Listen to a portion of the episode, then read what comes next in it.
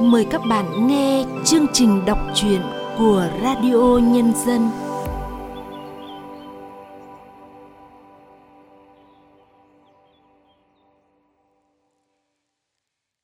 Thưa các bạn, trong chương trình đọc truyện hôm nay, Radio Nhân dân xin được giới thiệu cùng các bạn truyện ngắn Ấm nước đang sôi của nhà văn Đỗ Bích Thúy qua sự thể hiện của Lâm Ngạn. Mời các bạn cùng nghe.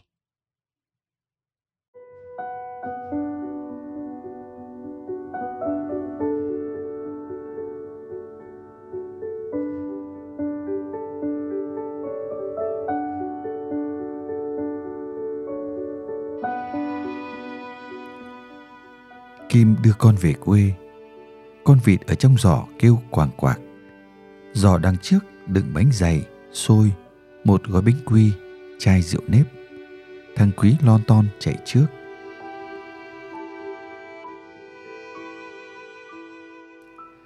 Cánh đồng mùa đông chỉ còn trơ những gốc dạ gầy guộc. Phía trước là cây cầu bắc qua con sông nhỏ.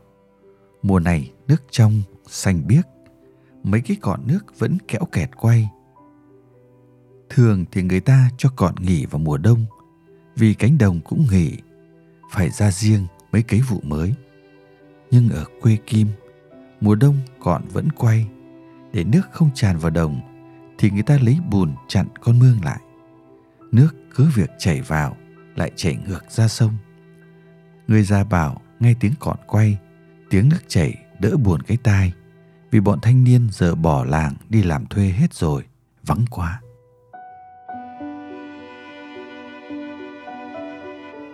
Hai mẹ con chuẩn bị bước lên cầu thì có tiếng xe máy còi bim bim.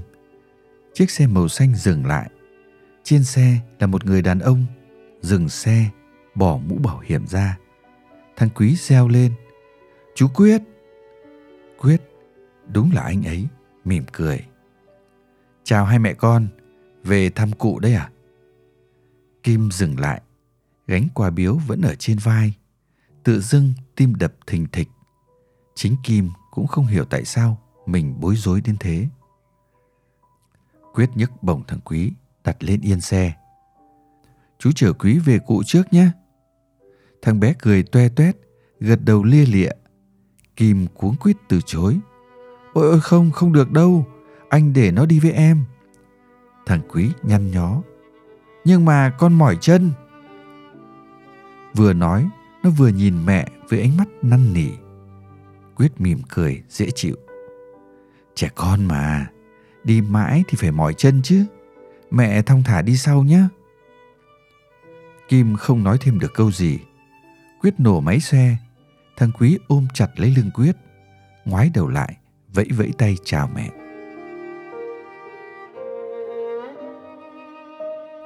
Chiếc xe chở hai người băng qua cây cầu gỗ kêu lộp cộp và khuất sau khúc quanh dưới gốc cây đa. Ở đây, làng nào cũng có một cây đa ở đầu làng và một cây gạo ở cuối làng. Kim sinh ra và lớn lên ở đây. Gội đầu, giặt váy áo dưới con sông kia từ khi cây cầu này còn chưa có. Mỗi khi qua sông phải đi bằng mảng. Mùa đông thế này, nước cạn có thể vén váy lội qua chỗ nông được. Nhưng mùa hè thì lúc nào cũng đầy ứ, chảy xiết, thậm chí nước lũ vượt bờ, tràn vào phủ kín những cánh đồng.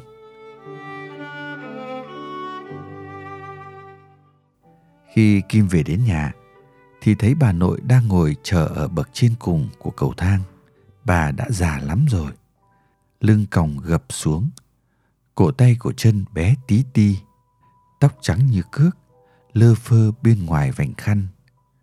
Những nếp nhăn sâu chỉ chít trên gương mặt, từng là bông hoa đẹp nhất trong ngôi làng dưới chân núi này. Bà rất già nhưng hoàn toàn minh mẫn, hầu như không quên bất kỳ chuyện gì đã xảy ra trong suốt cuộc đời mình. Bố Kim mất rồi và dường như sự ra đi của bố đã cộng thêm tuổi thọ cho bà. Bà đã 102 tuổi. Kim à! Kim đứng chân chân dưới chân cầu thang nhìn lên. Gánh quà biếu vẫn ở trên vai. Cái máng dẫn nước vào ang đang chảy ào ào không át được tiếng bà nội. Bà, là cháu đây. Kim đặt gánh quà xuống, múc nước rửa chân, vội vã bước lên. Kim ôm lấy bà. Bà đã be lắm rồi, như một đứa trẻ. Nó đi rồi à? Bà hỏi khẽ. Kim vẫn đang ôm bà, gật gật đầu. Nước mắt tự dưng chảy ra, đẫm cả mặt. Thế đứa nào đưa thằng Quý về? Kim quệt nước mắt vào ống tay áo. Anh Quyết con nhà ông Minh Thiện đấy bà. Mày định làm gì với nó? Bà hỏi, Kim lắc đầu. Cháu không định làm gì. Bà ừ khẽ và chống gối đứng dậy. Cái lưng vẫn còn gập, cúi hẳn xuống, chỉ còn cách mặt sàn một đoạn.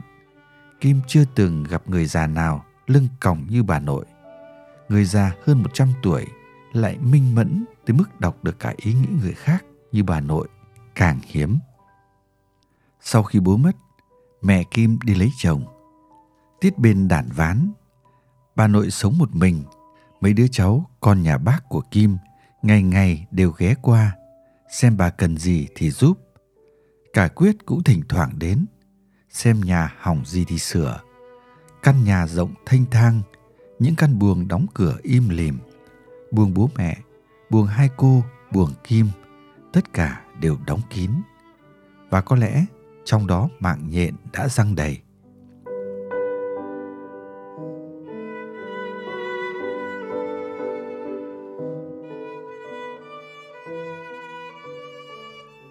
Kim làm thịt con vịt và nấu bữa tối.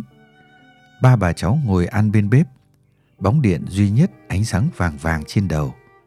Ăn xong, Kim dọn giường cho thằng Quý đi ngủ, đưa bà nội vào buồng bà, đắp chăn cẩn thận rồi ra bếp ngồi.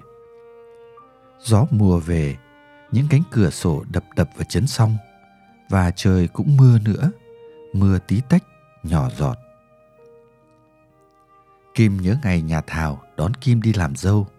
Trời cũng mưa phùn, rét, cả thung lũng và cả dòng sông chìm trong mưa phùn dày đặc. Kim không biết mình có vui không nữa. Bố Thảo là bạn thân của bố Kim. Hai người họ đã hứa gả con cho nhau từ ngày còn chưa lấy vợ. Thảo kém Kim 3 tuổi. Lúc ấy mới 14. Kim về làm dâu mà Thảo nhất định không ngủ chung, vẫn ngủ với mẹ. Một năm sau mẹ đuổi quá mới chịu sang ngủ với vợ. Hai năm sau nữa thì có thằng Quý. Cũng ngày Kim đi lấy chồng, Quyết đi khỏi làng. Quyết đi làm thuê, tít dưới tỉnh, đi hai lượt ô tô mới tới. Quyết đã đứng ở đầu ngõ nhà Kim không biết bao nhiêu đêm, mũi đốt chi chít vào mọi chỗ hở ra. Nhưng Kim đã được hứa gả cho nhà người ta rồi. Thế nên bao nhiêu đêm quyết đứng đập mũi, thì bấy nhiêu đêm kim ngồi trong nhà, nhìn qua cái khe cửa của vách gỗ, nước mắt rơi lã chã xuống sàn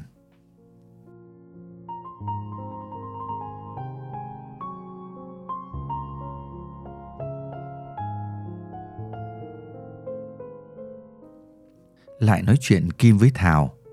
Khi Kim đẻ ra thằng Quý, thì Thảo như người vừa lớn. Thảo cao ngọc lên lưng to ra, tóc cứng và đen nhánh, lông mày rậm, hàm răng to và trắng. Bằng cách nào đó, Thảo biết rằng trước khi Kim về làm dâu nhà Thảo, thì Quyết đã theo đuổi Kim nhưng không thành. Bây giờ, Quyết mở tiệm xe máy ở phố huyện. Phiên chợ nào Thảo cũng đi qua cửa hàng của Quyết. Tất nhiên, chưa bao giờ bước chân vào vì chẳng có lý do gì. Thảo chẳng làm gì ra tiền để mua xe máy. Biết lấy gì hỏng để sửa. Thảo chỉ đi qua, đi lại, mắt liếc liếc vào trong cửa hàng. Quyết không để ý, cứ mải miết làm, gõ gõ, đập đập, choang choang, in tai. Quyết vẫn chưa lấy vợ. Có vẻ kiếm tiền tốt vì lúc nào cũng đông khách đứng chờ đến lượt sửa xe. Bây giờ làng nào cũng có xe máy chạy ầm ầm, còi inh ỏi. Càng có nhiều xe máy chạy thì Quyết càng lắm việc. Có lần Thảo đứng nhìn Quyết đếm tiền lúc người ta lấy xe máy đi. Trong lòng rất khó chịu. Thảo là con út, chẳng phải làm gì, chân tay trắng trẻo, mặt mũi cũng trắng trẻo. Chẳng làm gì và cũng chẳng có tiền để mà tiêu thoải mái.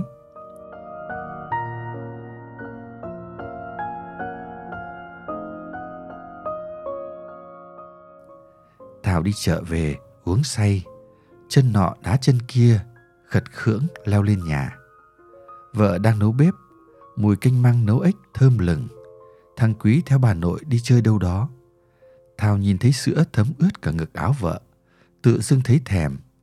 Thảo lôi vợ vào buồng, dằn ngửa vợ ra đòi uống sữa. Kim dãy ruộng, chả ăn thua gì. Thảo uống sữa ừng ực, rồi bất chấp nồi canh măng đang sôi trào xèo xèo xuống bếp. Thảo yêu vợ một cái. Nhưng không hiểu sao, cái hình ảnh quyết đếm tiền xoèn xoẹt cứ hiện ra trước mắt Thảo. Thảo dằn giọng. Mẹ quý, sao ngày xưa lại không lấy thằng Quyết? Quyết nào? Bố mày nói gì không hiểu. Thằng Quyết sửa xe ngoài chợ huyện đấy. Thích nhau lắm mà. Đúng không? Hả? Hả? Hả? Sau mỗi lần hạ, Thảo lại ấn mạnh vợ xuống giường. Sàn nhà rung lên. Thảo nhận ra vợ mình dạo này xinh quá. Đẻ xong ở cữ, ăn nhiều trứng gà hấp với rượu nếp.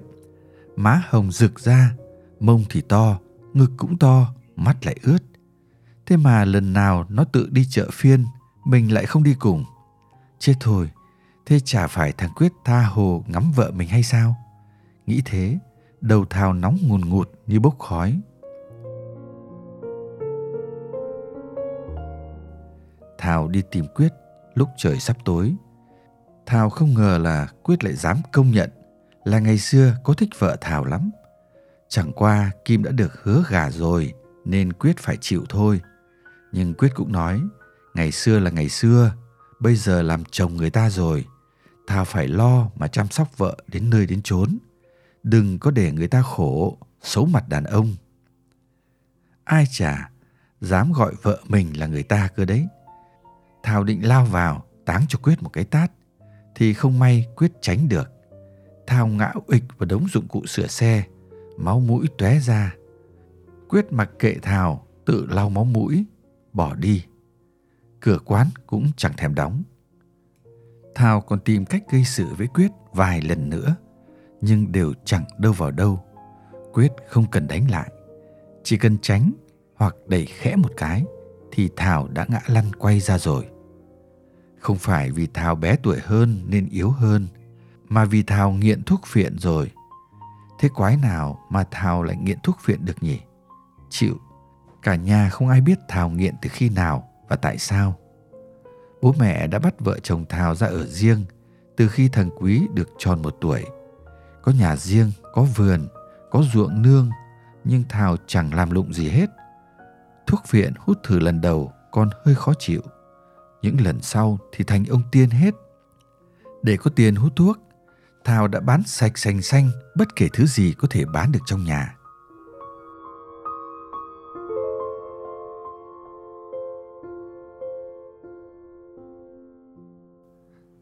Buổi sáng hôm ấy, mặt trời vừa nhô lên khỏi dặng núi bên kia sông, thì Quyết đã dừng xe trước cổng nhà Thảo. Thảo không ở nhà. Thảo đã đi khỏi nhà hai ba hôm chưa về. Kim đang điệu con trên lưng và nấu một nồi cháo. Nhà không còn cửa, hai cánh cửa gỗ cũng bị Thảo dỡ ra đi bán từ lúc nào. Để che gió, Kim dựng tạm lên hai tàu lá cọ. Thằng Quý ốm, sốt hầm hập trên lưng Kim. Kim không còn một đồng tiền nào để có thể đưa con đi bệnh viện. Mắt Kim nhòa nước khi nhìn thấy Quyết. Đã lâu lắm rồi, Kim không khóc nữa nước mắt đã cạn khô vì muộn phiền không hiểu sao, nhìn thấy quyết, nó lại trào ra như suối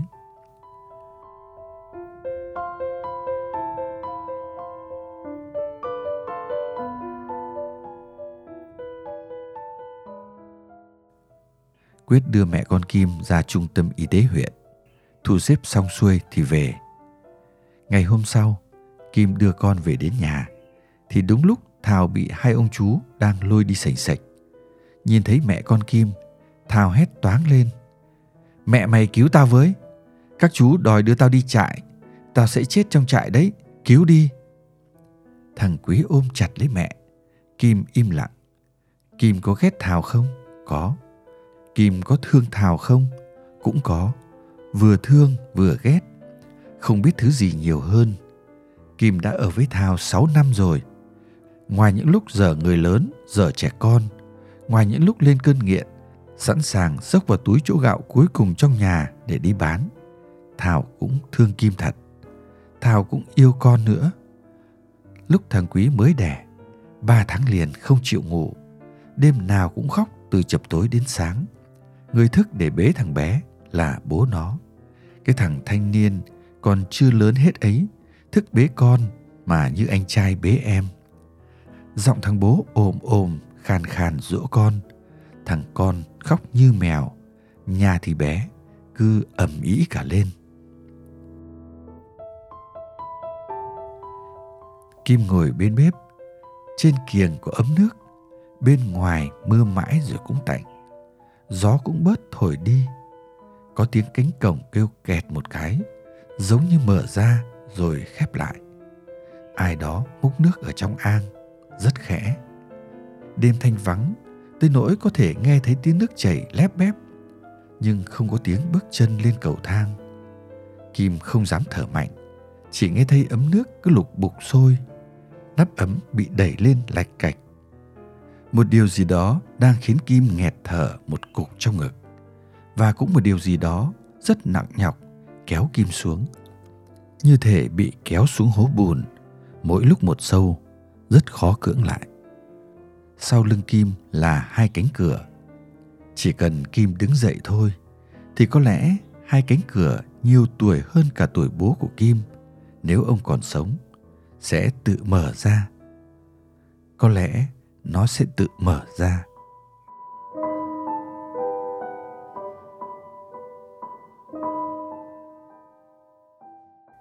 Kim thấy mệt mỏi. Sau bao nhiêu năm làm dâu, làm vợ, làm mẹ, chưa lúc nào thấy mình mệt thế này. Rất mệt, cực kỳ mệt. Kim chỉ muốn được gục xuống, được nằm nhoài ra, được mặc kệ cuộc đời trôi đi như mây trên trời nhưng cuối cùng thì kim vẫn không thể gục xuống, vẫn không thể làm mây trời và vẫn cứ ngồi im bên bếp lửa đang cháy đỏ. Ấm nước sôi mãi cũng cạn, đã có mùi khen khét của đáy ấm bị đốt cháy. Kim đứng dậy, lấy cái cặp bếp, gắp kia ấm, mang ra đầu hồi bên kia nhà để hứng nước. Kim phải đun ấm nữa.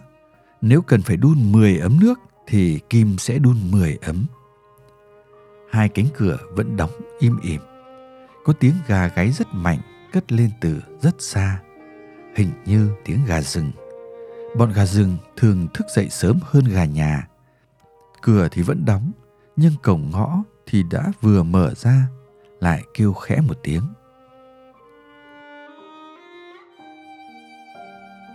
Kim cục đầu trên hai đầu gối. Bố thằng Quý phải ăn Tết trong trại cai nghiện, nên Kim sẽ không về nữa mà ở nhà ăn Tết với bà. Chắc bà sẽ vui lắm nếu biết Tết này, bà có thể gói bánh trưng gồ cho thằng Quý ăn.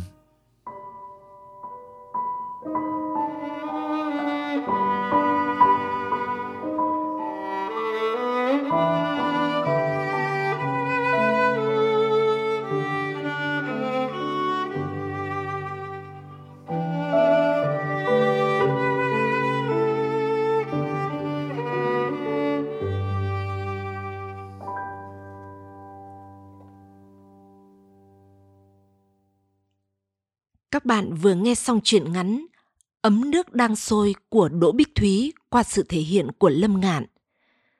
Sau đây, mời các bạn cùng nghe một số chia sẻ của tác giả Đỗ Bích Thúy về truyện ngắn này. Ấm nước đang sôi là một cái chuyện ngắn mà tôi lấy cảm hứng từ một cái phong tục rất là đẹp của người dân tộc Tày ở Cao Bằng. Đó là vào rằm tháng 7 thì à, các cặp vợ chồng sẽ quay trở về thăm bố mẹ và vợ.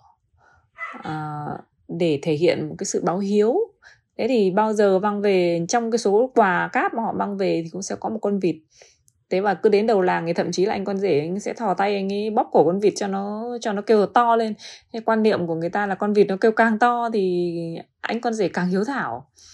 Thế cho nên là anh ta cứ hay bóp cho con vịt nó kêu. Thế thì đó là cái phong tục mà tôi lấy làm cảm hứng nhưng còn trong chuyện ngắn này thì nó là một câu chuyện tình yêu nó cũng có một chút tay ba nó cũng có sự chắc trở. Yêu nhau thích nhau nhưng không lấy được nhau mà lại lấy um, theo cái sự sắp đặt của gia đình. Thế và khi gặp lại thì cô gái là cái người mà phải tự đấu tranh tư tưởng giữa một bên là anh chồng thì đã bị tống đi tống cổ đi trại cai nghiện rồi và một bên là cái anh gọi là người yêu cũ anh vẫn đang rất say đắm rất là nồng nhiệt rất là tình cảm. Thế và trong một cái đêm rất là dài không ngủ được vì phải tự đấu tranh giữa cái việc là chọn đi hay ở thì cô ấy đã đun những ấm nước. À, tôi lấy cái tên chuyện ngắn là ấm nước đang sôi là bởi vì là cô ấy cứ đun một cái ấm nước cho nó cạn nó cháy suốt đêm nó cạn và sau đó cô lại đun một ấm khác tức là suốt cả cái đêm hôm đấy cô ấy chỉ ngồi đun nước thôi cô đun nước nó, cái việc đun nước nó giống như là một cái cách để cho cô ấy tĩnh trí lại, một cái cách để giữ chân cô ấy lại để cô không có vùng dậy và bỏ tất cả mọi thứ để để đi theo tiếng gọi của tình yêu. Đại khái là như vậy. Đây là một cái chuyện ngắn mà tôi viết về vùng dân tộc tày. Các bạn vừa nghe xong chương trình đọc truyện của radio nhân dân. Hẹn gặp lại các bạn trong chương trình sau. Thân ái, chào các bạn.